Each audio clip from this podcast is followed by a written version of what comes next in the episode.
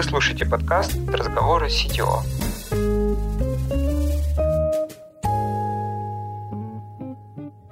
В этом сезоне вместе с коллегами из других компаний продолжаем разбираться в деталях работы CTO. Каждый выпуск будет раскрывать одну тему. Мы с гостем обсудим ее с разных сторон – Глубже погрузимся в задачи, поговорим о найме и развитии этих лидов, open-source, подходов и процессах разработки. И, конечно, поделимся лайфхаками и опытом, который пригодится всем, кто растет в сторону CTO или недавно им стал. Все как у взрослых. Погнали! На связи виртуальный помощник, и я расскажу, что будет в этом выпуске. Наш гость Эмиль Абдулнасыров, CTO в Ламоде. Вместе с ним разберемся, кто главнее всех e-commerce, поговорим о проблемах, которые вырастают из разных культурных майндсетов и путях их решения. Эмиль расскажет о том, почему функциональные бэклоги тормозили развитие перспективных стримов, как внедрялся новый подход к приоритизации, какие изменения произошли на уровне команд и как распил монолита сочетается с выполнением бизнес-стратегии. Всем привет, это подкаст «Разговоры CTO», с вами я, Павел Причин, я CTO в компании Dodo Engineering и наш гость Эмиль Абдул Насыров, CTO в компании La Moda. Ага, Эмиль, э, очень рад тебя слышать. Э, давай сразу не будем с каких-то там вокруг да около. Я знаю, что Ламода это такой все-таки в первую очередь e-commerce, то есть это в первую очередь торговля, но при этом понятно, что она завязана и, наверное, пронизана какой-то IT-частью с момента своего основания, и вот без этого вообще ничего не может работать. Я как человек, который в Dodo тоже давно работаю, я прекрасно понимаю, что онлайн, офлайн операционка и IT, они часто уживаются немножко, ну, по-особому, скажем так. Можешь ли ты рассказать, как у тебя это все происходит? Есть ли там все-таки какой-то конфликт майндсетов, скажем так? Что с этим можно делать? Клевый вопрос. Я вот своим ребятам на такие вопросы говорю, Ламода технологическая, Ламода IT-компания. А еще Ламода это логистическая компания, еще Ламода это торговая компания, это диджитальная компания и еще много разных эпитетов. И коммерс это, это много всего. И хорошие логисты, конечно, не всегда знают нашу там айтишную кухню. Хорошие коммерсанты – это ребята из серии «Быстрее, выше, сильнее». Я работал в нескольких e-commerce компаниях, и в каждой e-commerce компании люди, которые отвечают, например, за закупку ассортимента и за его продажу, они считают, что это торговая компания, и компания строится вокруг них. Точно так же, как логисты говорят, что если не наша централизованная доставка со складов и там next day delivery во Владивостоке, то всего этого не будет. И ну, пандемия, собственно, показала, да, что если физически там товары нельзя переместить, то все, как бы вся эта виртуальная электронная абстракция, она ломается. А еще люди покупают через э, онлайн-каналы продаж. И без нас тоже нельзя. Поэтому мы айтишная компания, мы логистическая компания, мы торговая компания. Как про разный культурный mindset. Но вот, например, мы прям на уровне нашей айтишки ощущаем разные, знаешь, там, культуру, разный менталитет собеседников. У нас склад работает 24 на 7. На складе несколько тысяч сотрудников. Это смены, круглосуточные смены. Это синие воротнички. Это вопрос там сохранности материальных ценностей. Это вопрос, э, там, юнит-экономика строится из стоимости одной операции. Поэтому там есть слой менеджмента, задача которых управлять как бы, да, такой твердой рукой синими воротничками, чтобы они вовремя пришли, чтобы они делали нужное число операций в единицу времени. И они, конечно, привыкают к очень иерархичности. К иерархичности, к порядку, к, к очень процессному подходу. И конечно, у них низкая терпимость к случайным ошибкам, потому что они э, привыкли, что их работа расстреливает там своих подчиненных за эти ошибки. И вот что я знаю о складах, например, а вот fulfillment центрах, они много где работают. Я не знаю э, склада или fulfillment центра, где люди были бы там на таком же релаксе, как люди в классных бизнес-центрах класса А, да, в Москве. И те наши ребята, которые работают с э, складом, они знают, что нам нужно экстра тестирование перед релизом. Нам нужно удостовериться, что мы не зря делаем окно вынужденное технологическое в сменах, где-то ночью или там рано утром, когда минимальная какая-то нагрузка на системах. Ну, там, там никаких канаричных диплоев невозможно, да, там вот дают окно возможностей, и ты раскатал там либо на весь склад, либо не раскатал вообще, там у конвейерных линий много просто узких мест. Ну, и вот исходя из каких-то таких мелочей, потом складывается целый менталитет. Есть у нас коммерция. Ребята в коммерции, они рассуждают как спортсмены. Быстрее, выше, сильнее. Что это значит? Ну, это значит, что они верят, что если добавить немножко энергии, если добавить старания, можно добежать дальше. Поэтому, когда ты им приходишь с оценкой и говоришь, мы это сделаем за 10 недель, они пытаются, например, взять на слабо. Вот так много где в коммерческих компаниях коммерсант думает, что, ну, как бы, если попробовать так вот прочелленджить, если добавить огоньку и перчику, да, где-то такую манипуляцию добавить, то собеседник там ему даст другие оценки. Но мы же IT вроде как очень аналитические ребята, мы же считаем, мы же вот как бы смотрим, и вот тут получается такое столкновение подходов. Еще коммерсанты очень лично, конечно, воспринимают победы и поражения, еще раз, как спортсмены. И могут радоваться как дети успешному релизу и просто там на руках носить. Но могут очень сильно расстраиваться из-за сдвига, потому что они уже морально эту победу взяли, а тут сдвиг. И для них это выглядит, как будто их подвели, как будто их кинули, и им нужна предсказуемость в этом смысле. Они хотят, э, ну, как бы по понятиям договорились, надо же сделать. И вот это очень разные слои. Можно ли построить э, только айтишную компанию, торговую, успешную, e-commerce? Мне кажется, нет. Все, что я знаю там про... Ну, кто у нас самый крупный e-commerce? Да, Amazon в мире. А Джефф Безос в первую очередь хороший коммерсант. Можно ли построить без вот этой жилки? Наверное, нет. Надо договариваться. Я надеюсь, ответил на вопрос. Ага. А Давай тогда я в продолжение тебе вот что скажу, спрошу такое. Ну, ты описал склад, описал как бы коммерческую часть, но есть же, например, собственно, и непосредственно та часть, которая продает, то есть там сайт, приложение и так далее. И очевидно, что бизнесу надо как-то распределять свои усилия. Ну, по-простому деньги. Этому дать столько, этому дать столько, столько вложить в новый дизайн на приложение, столько вложить в рекламу.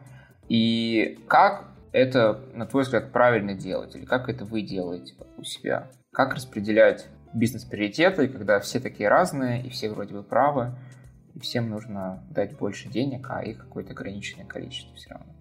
Я могу описать как э, в Ламоде мы делали, то есть какой путь прошли. Mm-hmm. Я не буду утверждать, что он идеальный. Когда я пришел в Ламоду, два с небольшим год назад, мне генеральный директор сказал, слушай, тут все понятно, все построено, у нас вот тут есть уже IT, команда, бренд, все устоялось. Слушай, у нас, говорит, одна маленькая проблемка, но ты, говорит, ее решишь и сразу, как бы, считай, отдыхаешь. У нас маленькая проблема приоритизация, что-то никак не взлетает. Вот прошло два года, три месяца, мы все еще ищем наилучший способ приоритизации. Я трачу основную, э, как бы, свои силы на приоритизацию. Вот как и на правильную, лучшую аллокацию ресурсов компании. Когда я пришел, у нас было так называемое квотирование ресурса по функциям. То есть у нас складу определенное количество голов полагалось в определенных там системах и стеках. Доставки, опять же, коммерсантам, закупцам, маркетингу и онлайн-продукту, финансистам, HR, каждому по чуть-чуть. Ну, каждому сколько-то. У каждого было, были продукты или люди, выполняющие роли продуктов таких, иногда просто заказчики.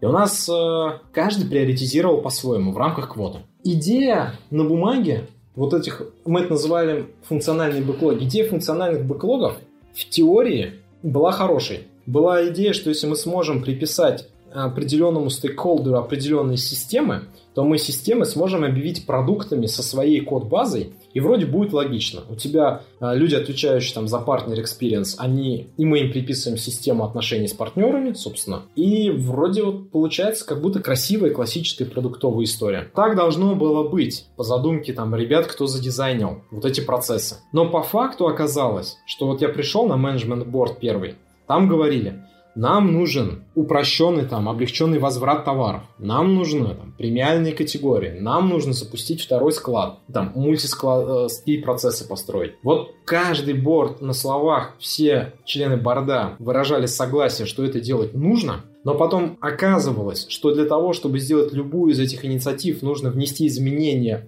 в несколько систем к нескольким стейкхолдерам, а они не могут между собой договориться. Потому что один приоритизирует по ICE, второй приоритизирует по ROE, И это еще не самый страшный конфликт.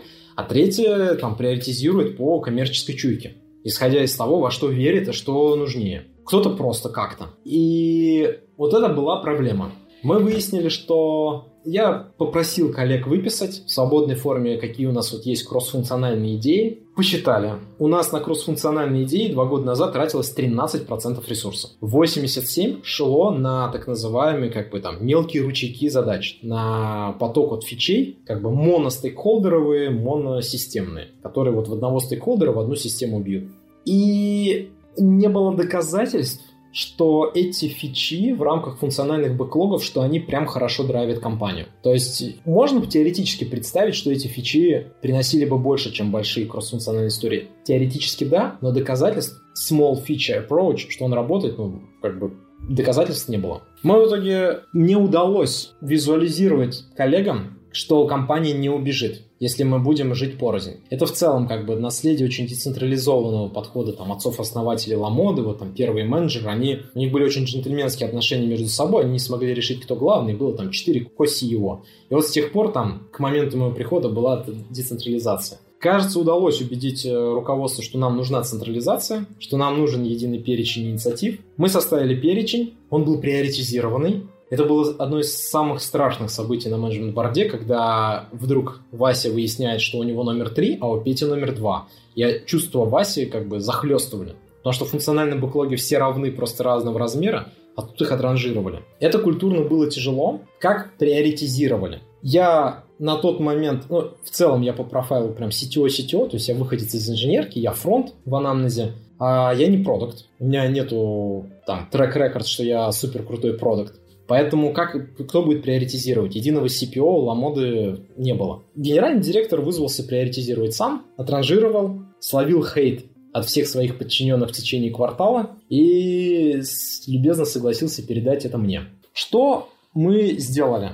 Мы решили, что нашу разнородную культурную братью, единственный способ нас примирить, нас могут примирить цифры, нас могут примирить деньги. Как логист с коммерсантом и с айтишником могут договориться? У каждого свой культурный бэкграунд, своя система приоритетов и понятий. Деньги. Деньги в этом смысле объединяют. Мы начали договорились считать денежные импакты, денежные расходы. Мы там ну, какие-то формулы насчитали, перевели. Мы в итоге сейчас приоритизируем по э, ROI скорингу. Это почти ICE скоринг, но мы там решили, что нам ROI чуть-чуть по формуле просто ближе удобнее. Потому что ROI можно сравнивать, например, со стройками на складах можно сравнивать с, э, там, с рабочим капиталом в каких-нибудь закупках товара. Мы считаем ROI, мы стараемся приоритизировать по ROI. Вот у меня сейчас статистика, я этим горжусь. У меня на развитие компании уходит где-то 60% ресурса, остальное это maintenance, саппорт, э, эксплуатация. И вот из этих 60% сейчас инверсия произошла в 80%, мы тратим это на крупные стратегические стримы, такие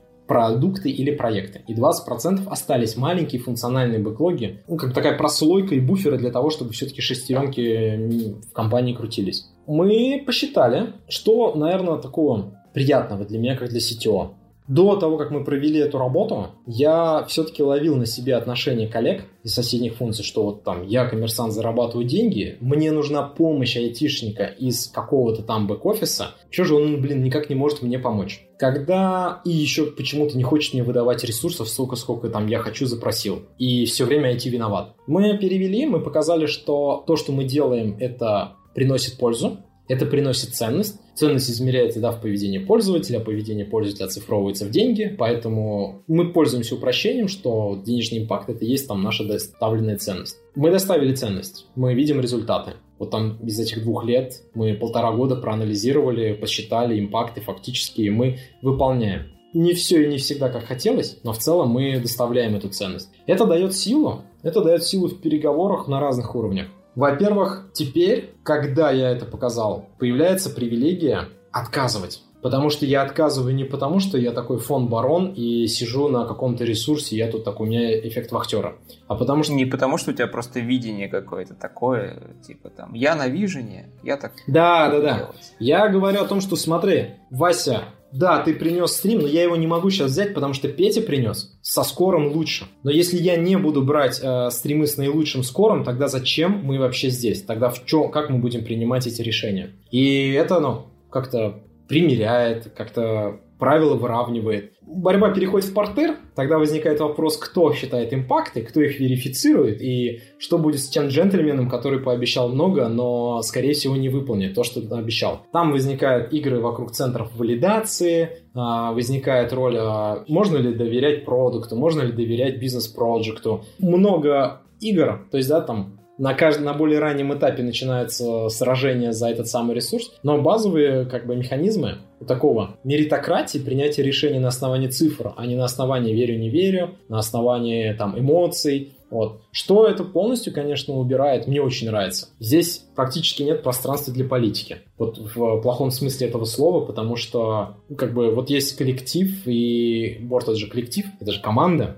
это люди, и у них есть э, вот это как бы там правило, оно как-то примеряет. Что еще круто? Вот, конечно, в этом году мы чуть-чуть здесь замедлились. В прошлом году, когда появились первые доказательства успешности подхода, мы запустили акселерацию. То есть когда накупилось очень много стримов развития, идей развития. Вот они защищенные, но они все стоят в очереди, потому что ресурсов не хватает. Генеральный директор посмотрел, сказал, слушай, а я верю, что это будет во благом, давай удвоимся. И у нас вот там была программа, но мы планировали с 300 человек удваиваться до 600. К моменту известных событий, да, февраля-марта мы добирались до 500, то есть мы там были близки к выполнению своего таргета по вот этой акселерации и удвоению. Но вот это как бы разлочили благодаря тому, что показали доказанную ценность.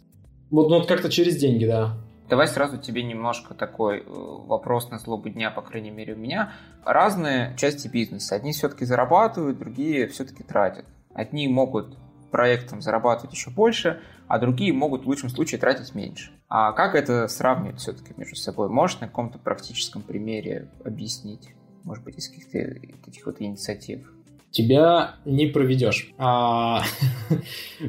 По факту у нас работает сейчас так. У нас, я сейчас пытаюсь перекинуть реальное распределение из э, ресурса, которые я называю развитием, то есть те, которые вот относятся к стримам создания ценностей, к продуктам и бизнес-проектам, у нас примерно процентов 70-75 относятся к стримам, в которых мы верим, что польза обсчитываемо. Это может быть э, зарабатывание денег, это может быть э, генерация прибыли через улучшение юнит экономики, это может быть там прямой кост-сейвинг каких-нибудь, там, general admin костов. Вот эти проекты, они приоритизируются ровно на одной шкале. То есть они, вот есть плоская шкала, мы это называем PC2. Сейчас, я думаю, это ничего не скажет нашим слушателям. Это некоторая там, форма EBITDA. И, возможно, это что-то скажет чуть больше. Некоторая валовая маржинальность.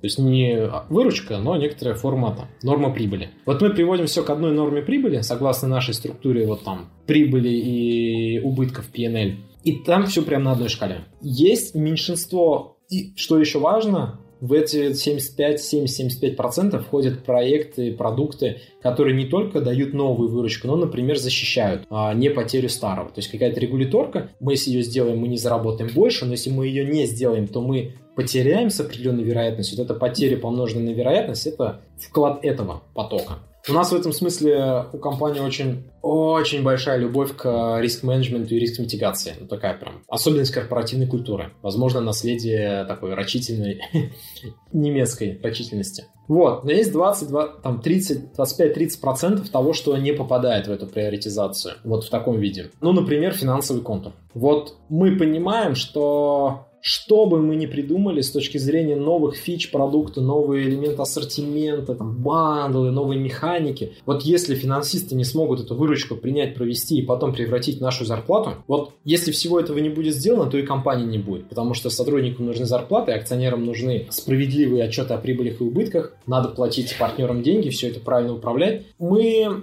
Слушай, ну мы не придумали, как э, обсчитать финансы. Точнее, мы это считали, там получается скор маленький. Мы посмотрели, что каждая интересная инициатива у нас заканчивается в финансовом контуре. В нашей ERP-системе, там, в 1С. Но вот не сделаешь ты там вовремя изменений, но не будет у тебя бизнес-результата. И вот мы не смогли это обсчитать, мы это приняли на веру. Мы это называем стратегическое решение, а стрим называем гигиенический. То есть мы объявляем, что это как чистить зубы. Чистка зубов не приносит денег, не экономит денег, но вроде как, если ты не почистишь, то будет как-то стрёмно. Вот мы некоторое меньшинство проводим через такие категории. Мы когда-то некоторые рефакторинги проводили как гигиенические стримы. Ну, то есть на уровне вот все-таки вот этих устных договоренностей говорили, уважаемый борт, пожалуйста, потерпите, мамой, клянусь, будет хорошо потом, но сейчас вот нужно. Мы сейчас от этого отходим. Даже рефакторинги мы переводим в time to market. Time to market примерно представляя, на какое подмножество портфеля развития влияет и какие там ожидаются импакты. Можно прикинуть денежный эффект на конкретном времени. Вот мы стараемся все равно переводить деньги. Если сейчас присутствовала пара сотрудников из нашего финансового департамента, они мне сказали, ну там, Эмиль, вашим цифрам еще верить надо, это правда.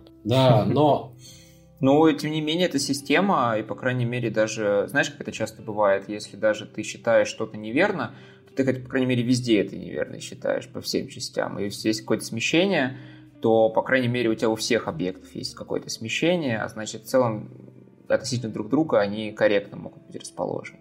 То есть, грубо говоря, система может быть неточной, но они все одинаково неточные, поэтому это окей. Да, я твою мысль обычно в своей голове заворачиваю так, что система принятия решений лучше, чем ее отсутствие, а при этом система может быть не идеальной. Но я могу сказать, кто, например, у нас как следствие страдает. Вот у нас пока из приоритизации выпадает внутренняя автоматизация для HR целей. То есть, а это HR это кто? Самые многочисленные сотрудники Headquarter — это моя функция IT. Вот мы самые многочисленные ребята в штаб-квартире Ламоды. Мы самим себе не понимаем, как отприоритизировать штуки. Вот как отприоритизировать, не знаю. Вот думаем об open source э, мессенджере Motormost. Вроде интересная штука, но нужны ресурсы. Вот но не сходится у нас там роя. Вот непонятно, как его посчитать, как радость посчитать. Тот ли это случай, чтобы нести вопреки своей системе принятия решений на борт и говорить, мамой клянусь, это очень нужно. Но, ну, блин, не знаю. Как важность эмодзи обеспечить? Не смогли пока это придумать. Мы все равно в эту сторону думаем, но вот HR автоматизацию не придумали. А это стрёмно, потому что начинаешь быть, конечно, сапожником без сапог. Ты такой технологический, вот я тут рассказал, как, как для нас важны технологии, но HR-системы это те же, что мы его сами используем, да, ну, короче, вот такой топик. А, давай продолжим эту тему, но копнем чуть ниже на один уровень, как по моему мнению. Вся эта система с какими-то направлениями, выделением на них внимания и ресурсов, в конце концов, наверное, они потребовали изменения команд может быть даже какого-то топологии команд, может быть взаимодействия команд. Можешь рассказать, как это повлияло на командообразование и, может быть, составы, может быть, роли команд, их механику работы? С чего начать? У нас все, что я до этого описал, это слой, мы это сейчас называем слой бюджетирования и борда. То есть это слой вот диалога на борде, а что мы хотим, куда прибежать и некоторого целеполагания. У нас достаточно быстро получились проблемы с экзекьюшеном, с исполнением того, что мы начали обещать, того, что я понапродавал коллегам. Но, во-первых, мы быстро выяснили классические проблемы ожидания друг друга. Вот мы... Надо нам внести изменения в 14 систем, причем 8 систем надо сейчас, а в другие 8 это там пересекающееся множество, надо там чуть-чуть попозже. И как обеспечить, чтобы люди из этих систем вовремя поняли, что от них требуется эти изменения вносить? У нас была системоцентрический подход, то есть над каждой системой была команда или группа команд отдел и direction, направление. Вот как это синхронизировать? Мы где-то на заре, еще до моего прихода, у нас э, было понятие IT Project Manager. Иногда это называют Delivery Manager, иногда это Release Success Manager, Delivery Success Manager, вот там, как угодно. Только скромастерами мы их не называли, потому что все-таки надо было хоть где-то остановиться в этом терминологическом безумии. Вот эти IT Project Manager отвечали каждый за определенную систему и команду. То есть они отвечали за то, чтобы вот в рамках спринта добежать побыстрее. Когда мы попытались начать их синхронизировать между собой, Потому что я сказал, да, 14 систем, это реальный пример, например, динамическое ценообразование вот потребовало столько изменений. Это 14 PM должны были договориться между собой. Причем на одной встрече они договариваются про один стрим, на другой встрече про другой, это, конечно, был комбинаторный хаос э, планирования. Тут возникла потребность, что нам нужен прям управленческий строевой. Вот на один стрим в создании ценности нужен один ответственный. Но здесь мы подошли к самому такому драматичному моменту. Чуть было не создали новый управленческий слой. Старый ITPM отвечает за системы и работы внутри систем. А новые какие-то менеджеры, не знаю, V-Team менеджеры, мы это называем сейчас Virtual Team, виртуальной команды или Value Team, создание ценности. Мы потом пошли посмотрели, что вот такими многослойными структурами оперируют в банках. Крупных, тяжелых, причем не те банки, которые мы знаем, да, в топе там тег-брендов, а какие-то вот очень такие кондовые банки. И вот они сделают многослойные вот эти управленческие структуры. Для каждой задачи они создают еще один управленческий слой. Мы этого испугались. Мы же не хотим быть как плохие, а, неповоротливые банки. Мы решили смотреть на лучших. Мы поняли, что нам нужен agile фреймворк в очередной раз. Нам нужно сделать agile. Уже у agile компании надо сделать agile трансформацию. Мы решили посмотреть Spotify. Почему Spotify? Ну это же круто. Это же лучшие практики. Надо, конечно, понимать, в каких условиях Spotify свой фреймворк делал с этими чаптерами, гильдиями и скводами. То есть у них сквот это команда, вот, которая работает над ценностью, и чаптер это там, такая профессиональная гильдия, которая, ну, например, там iOS-разработчики, Android-разработчики. Spotify это очень digital first компания, у которой нету тяжелой офлайн части. У нее нет вот этих культурных а, сильных разночтений и сложных процессов, не похожих конвейеров сборок и процессов релизов. Гомогенный стек и процессы позволяют делать, конечно, очень плоские штуки. У нас склад, доставка, коммерция и онлайн-продукт существуют в разных технологических плоскостях, и это не потому, что мы их забыли выровнять, а потому что, ну, как бы конвейерные линии на складе не работают на питоне, как бы мы ни хотели. А те языки программирования, на которых работают складские системы, они непригодны для Data Science моделей. Поэтому, ну, вот, ну никак, у нас гетерогенно просто по определению, потому что мы e-commerce. Мы через боль, под кровь нашли некоторую нашу формулу. Я, например, могу сказать, чем мы отличаемся от классического Spotify. Чувствую, что у кого-нибудь из слушателей прям подгорит, но у нас у многих у кого подгорало. Но мы в итоге на этом договорились. Мы сохраняем функцию Team Lead. Если в Spotify есть Scrum, есть Product Manager, Scrum Master и плоская команда, и Scrum Master, он же фасилитатор, да, ведет команду плоскую к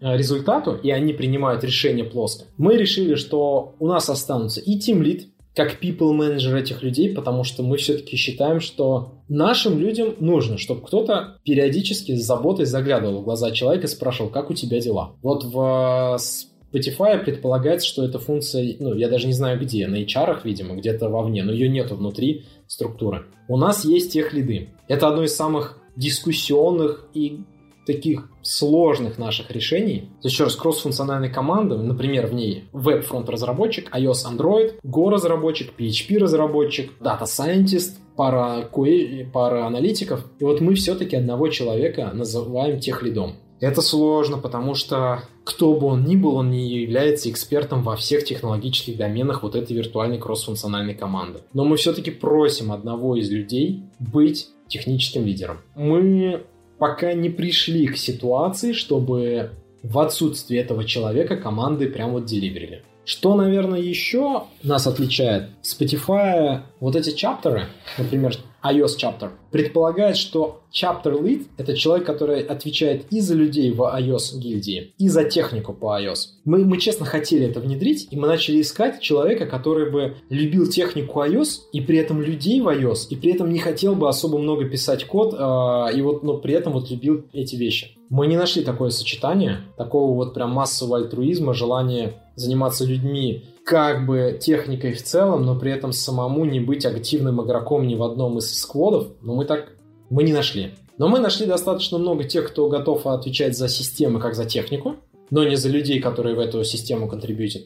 Поэтому вместо chapter lead у нас system lead. Это роли, вот, которые вне стримов развития. То есть у нас есть человек главный по технике за iOS, у нас есть человек главный по технике за Android, у нас есть человек главный там по технике, ну, понятно, за группы микросервисов одних, группы микросервисов других, мы их называем систем лиды. Дальше возник вопрос, хорошо, наш систем лид не отвечает за людей в за развитие профессиональной группы iOS-разработчиков. Но нам же что-то все равно надо здесь делать. Например, бренд внешне прокачивать, внутренние какие-то, ну, обмен опытом делать. И у нас возник еще комьюнити лид. Таким образом, у нас сейчас, например, вот в, есть комьюнити Lead iOS, у нас есть System Lead iOS, это разные люди, и у нас есть iOS-разработчики, распределенные вот по стримам создания ценности, по проектам и продуктам. Это столь же сложно, как и звучит. Это звучит не так просто и элегантно, как Spotify, но сначала вот у нас было некоторые такие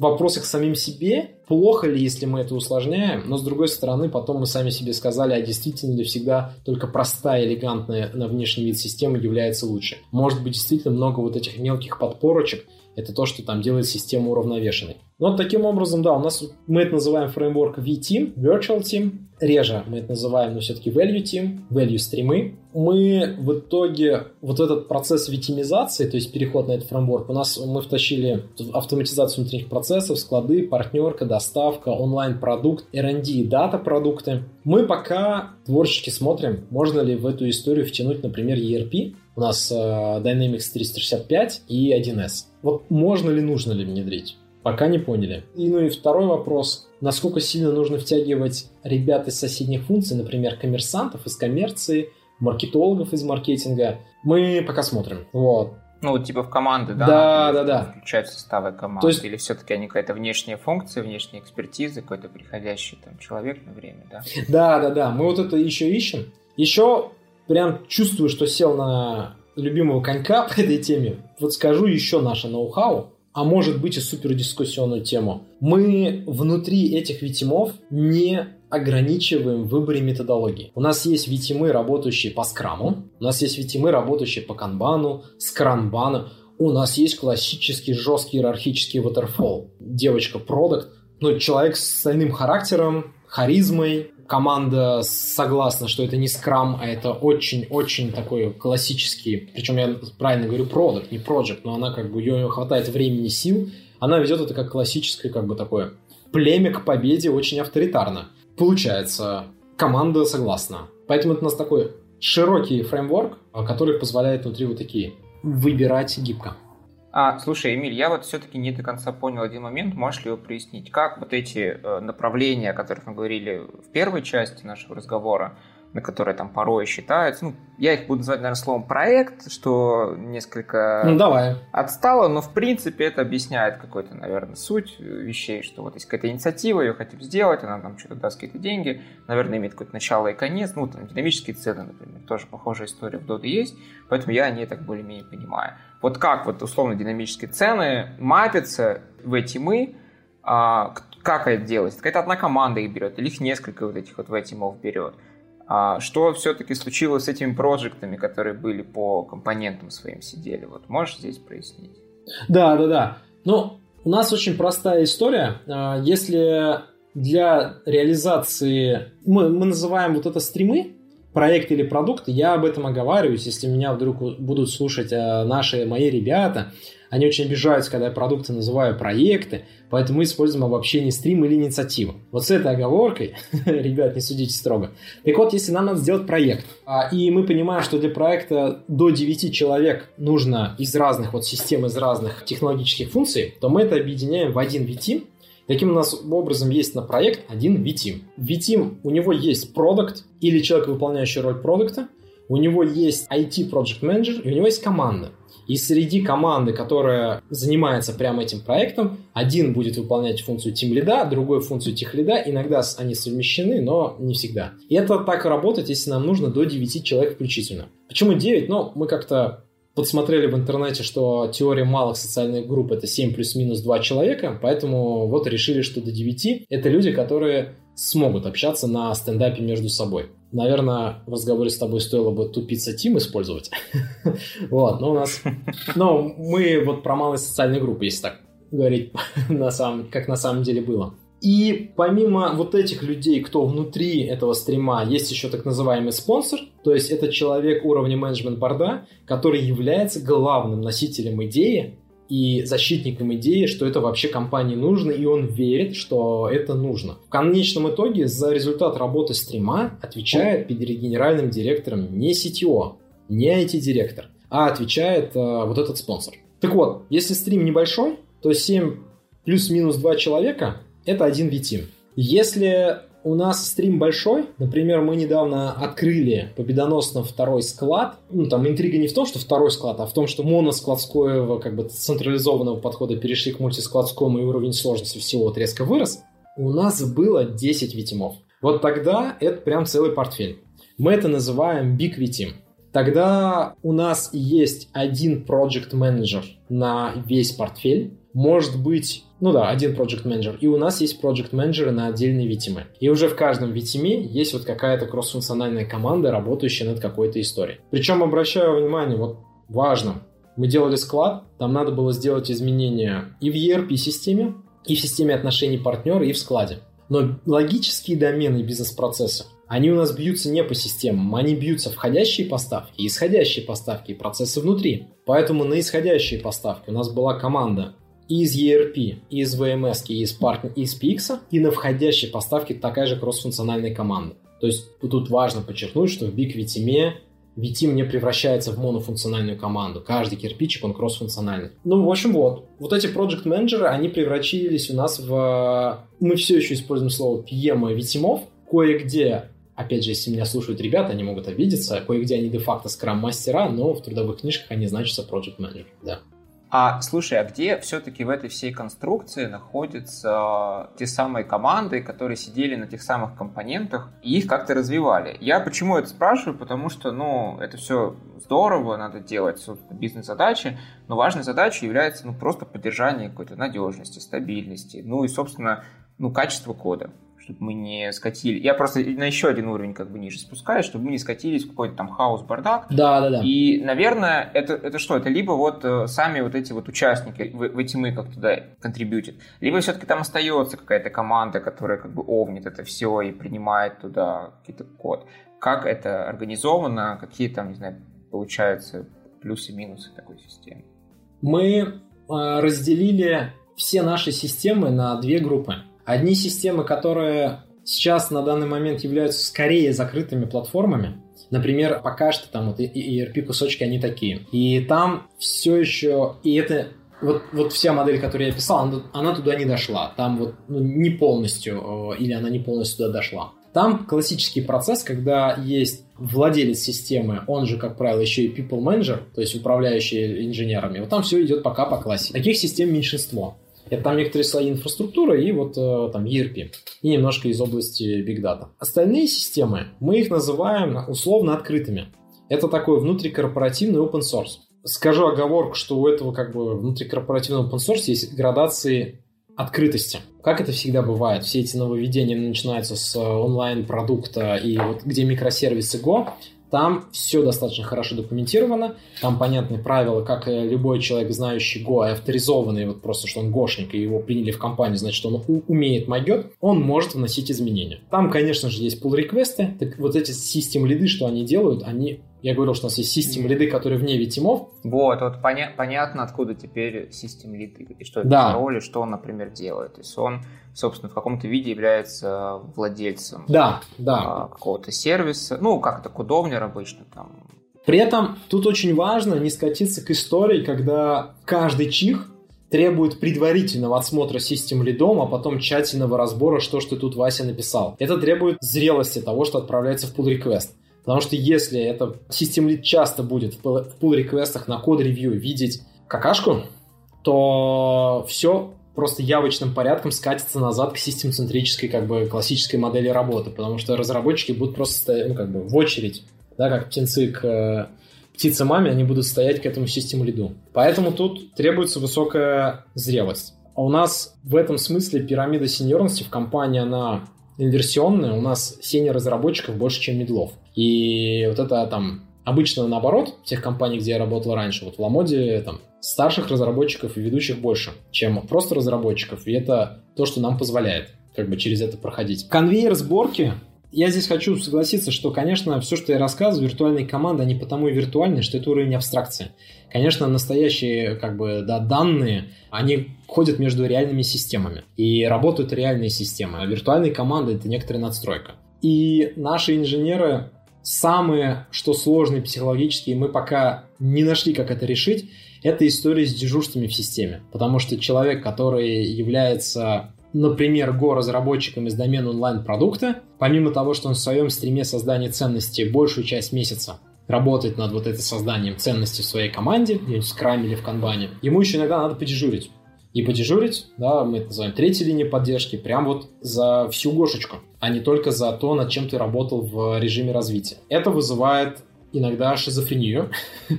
Мы пока ищем, учимся, как бы вот, что с этим сделать. Это сложновато. Пока смотрим в сторону документации knowledge sharing. Надеемся, нам это порешает там какие-то вызовы.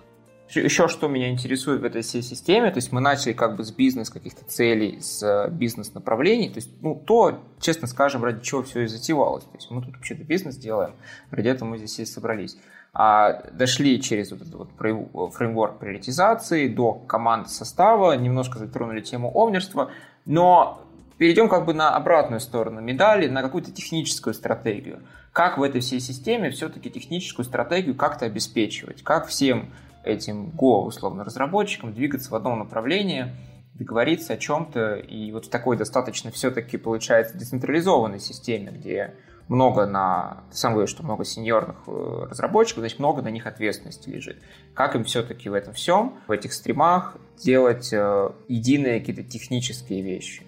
Хочется ответить рассказом про то, как у нас было и как у нас сейчас получается чуть по-другому делать. На старте преобразования два года назад, там приведу пример, система Order Management System, OMS. Монолит, прости господи, фреймворк Zend 1, очень старый, фреймворк End of Life, Monolith, Legacy, вот, вот это как бы для самых храбрых, реально, для самых храбрых и отчаянных. Ребята героически в этой команде э, делали развитие для бизнеса, а Order Management система, она по архитектуре прям вот в серединке звезды. Вот прям классическая звезда в центре ОМС. Все проходит через нее. Надо внести изменения. Любой чих практически туда. И они героически много лет вносили изменения. Там, конечно, те еще лабиринты и непонятности, что происходит. За много лет такого потребительского отношения к системе и попытки получить быстрые победы, не задумываясь над завтрашним днем, мы получили Legacy. А, в какой-то момент там, ну, элементарные работы, которые сейчас, забегая вперед, мы делаем там за пару дней, ну там делалось по кварталу, по полтора, это был безумный просто time to market. Вот как мы два года назад это решали. Мы два года назад пошли в большой героический рефакторинг. Мы объявили, что нам больно, что все, что было сделано до этого, оно ужасно, нам болит, мы пойдем, распилим на микросервисы, там положим снизу кавку, будет красиво, как в лучших домах Лондона, все приятно, прикольно. Одна вещь, надо туда 40 человек, и поскольку мы хотим сразу много всего переписывать, а это середина ландшафта, то надо еще и половину стримов развития остановить, заблокировать, потому что техническая блокировка. Мы так и сделали. Я сейчас даже поражаюсь, откуда у нас столько смелости и храбрости нашлось. Мы реально заблокировали пол, половину стримов развития, мы авоцировали много ресурсов, мы пошли. Мы, кстати, сделали, мы вот то, что хотели выпилить из монолита, выпилили, там, команда молодцы, всем как бы лучи добра и благодарности. Но что мы по пути поняли? Что команда поняла и мне рассказала. На самом деле мы выпилили это не просто система. Ребят хорошо поработали, прям в, в рамках вот этой DDD концепции. Они говорят, слушай, мы же выпилили не что-то, а смотри, это домен payment. Прям супер совпадает с тем доменом, который с тем стримом, который мы начали делать после рефакторинга. Смотри, а вот тут мы сделали домен, ну мы его называем delivery, давай для упрощения назовем чекаутом.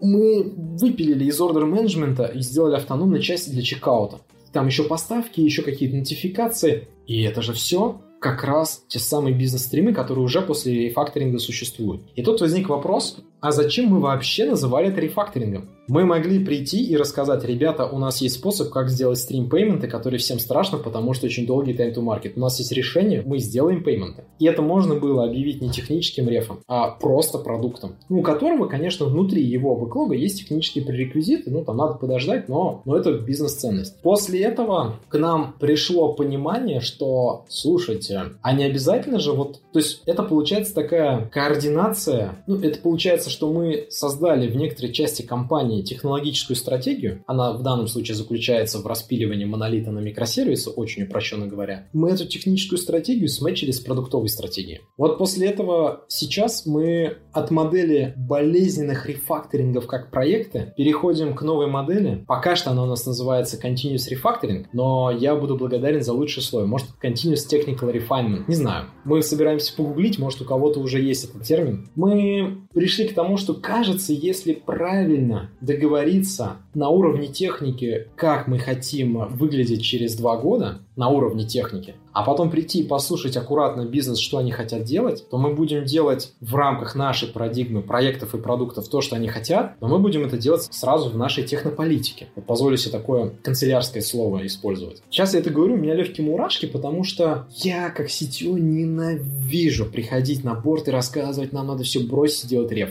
В отсутствии других альтернатив я обязан прийти, это мой долг прийти и объяснить не айтишникам на борде о том, что у них нет выбора, им надо сейчас прожить со мной этот реф. Долго, бизнес-вэлью не видно, блокировки, кошмар. А еще и инциденты же, да, там при внедрении, при миграциях, которые а, пользу, опять-таки, не, не видны коммерсантам. Вот кажется, что мы сейчас нащупываем вот этот подход, когда у нас есть слой продуктовой стратегии планов, у нас есть технополитика, мы убеждаемся, что они не противоречат друг другу с одной стороны, а с другой стороны через, например, в этом частном примере через концепты ДДД они прям напрямую связаны. И тогда есть надежда, что активный забег за бизнес-ценностью будет сопровождаться как минимум не ухудшением состояния техники. Вот в определенной части компании, вот я должен для честности количественно сказать, нас 400 сейчас, а это мы опробовали на 40. И на 40 это работает. Тут у нас возникла, возникает роль архитектора, то есть даже не систем лида, а архитектора и систем лидов. Они эту историю мониторят. А тут, конечно, нужны вот эти самые TPM, которые, с одной стороны, принимают продукты в бизнес-бэклог, зная, что есть еще технополитика, они знают, куда сходить, чтобы вот это, ну, в technical task превратилось правильные, а не какие-то. Здесь очень важна... Ну, я раньше думал, ну, вот я задумался,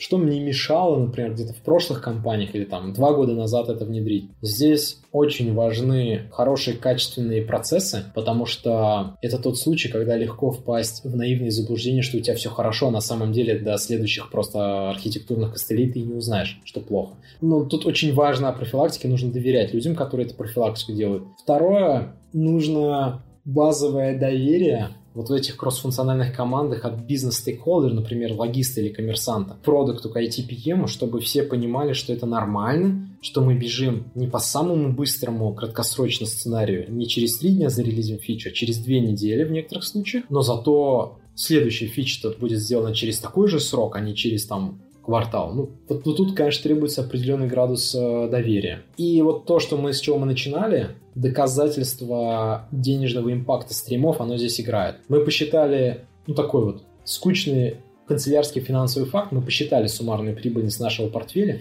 и зарабатывающие стримы и рефы, и показали, что даже с учетом расходов на рефы, в сумме портфель зарабатывает. И когда меня спросили, зачем мне ну, на борде, зачем мне эти пререквизиты по бизнес-стримам, разница, я говорю, ну, вам какая разница? В сумме мы все равно зарабатываем и растем. В общем, надеюсь, да, что наш подход э, не приведет к очередным легаси, следующему поколению менеджеров. Ну, это мы узнаем, я думаю, через какое-то время. В любом случае, Эмиль, было очень интересно. В конце нашего подкаста, как обычно, я бы просил тебя порекомендовать нашим слушателям какие-то полезные материалы, может быть, книги, которые тебя зацепили, может быть, а, видео, что-то. Но сегодня я сам начну с рекомендаций, раз уж я сегодня вспомнил. Я бы хотел порекомендовать прекрасную книгу Дэниела Канемана вы можете его знать по книге Thinking Fast and Slow, но у него есть еще одна книга, называется «Шум», и там как раз достаточно подробно рассказывается про то, как люди принимают решения, что такое шум, как его фильтровать, как работать в системах, которые постоянно дают, дают какую-то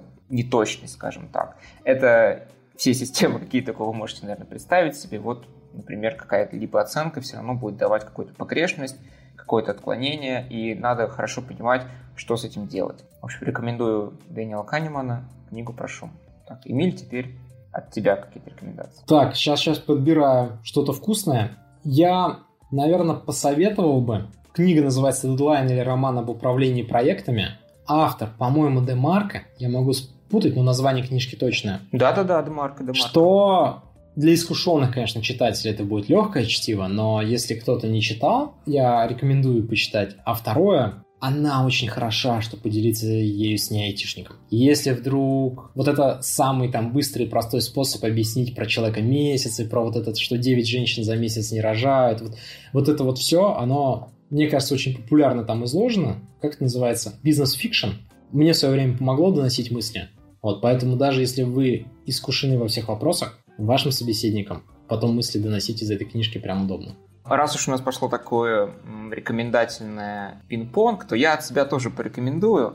Хорошая книга, которая тоже позволяет объяснить, что мы тут вообще делаем в IT-индустрии людям, которые волей судеб не находятся внутри, но соприкасаются. Это книга «Проект Феникс». Автора я так вот прям не вспомню, но она тоже хорошо объясняет, тоже это роман, на самом деле, это художественная литература, ну, там про всю нашу жизнь, про то, что такое поставки, как это все делается. В общем, очень рекомендую. Круто. Эмиль, спасибо тебе, что пришел в гости. Было интересно. Спасибо, Паш, что позвал. Было круто.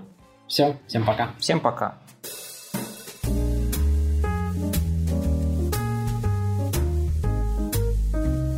Это был подкаст «Разговоры с сетью».